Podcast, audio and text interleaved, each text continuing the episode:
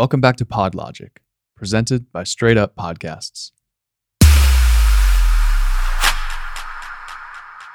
All right, so you've got your equipment, you've got your idea for your podcast, and you're drunk off enthusiasm of starting this amazing journey. And I don't want to hinder you anymore, but there are a couple things we need to cover to answer the real question How do I know that I'm ready to launch this podcast? People that are new to podcasting might be a bit overeager to get their show off the computer and into the public spotlight, but there are two things that we need to check before you hit that tantalizing publish button from your hosting site. Number one, do you have an intro episode? While these are not totally necessary, it can be really helpful to record just a two to five minute episode that explains who you are, what this podcast is about, and what you're hoping to be able to do with this show. These introductory episodes are great, consumable pieces of content that potential listeners can check out before hopping into your latest episode. The biggest way that podcasts grow is through word of mouth or people telling others to listen to your show.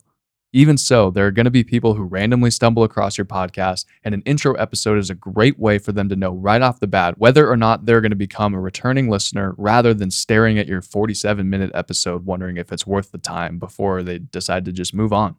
This intro episode is going to be especially important on launch day, as it will be a critical time when people give your podcast a chance after you've shoved that iTunes link down their throat via your 800 plus social media posts about it. These are super simple to record and add a lot of benefit to your podcast. So why not just get one recorded and out before your podcast goes live to the world? Number two, please don't just record one episode and launch. So, this is a great way to add some unwanted stress into your life. Launching just one episode of your podcast is like buying a puppy and waiting a week before you decide to buy food, leash, toys, and a collar.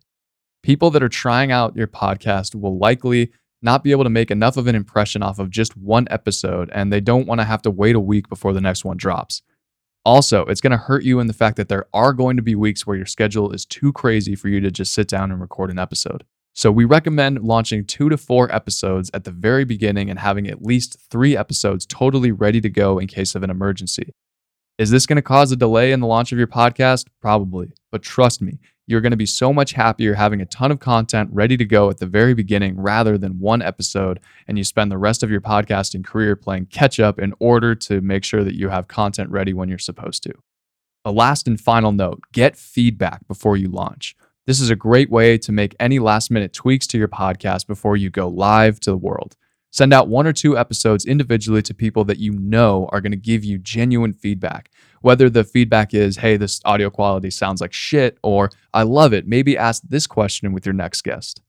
Any feedback is good. You'll be able to make those last minute post production tweets and use the other feedback when you record future episodes.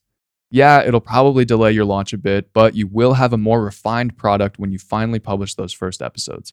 For more info on starting and launching a podcast, production and editing needs, equipment, and more, check us out at www.straightuppodcasts.com.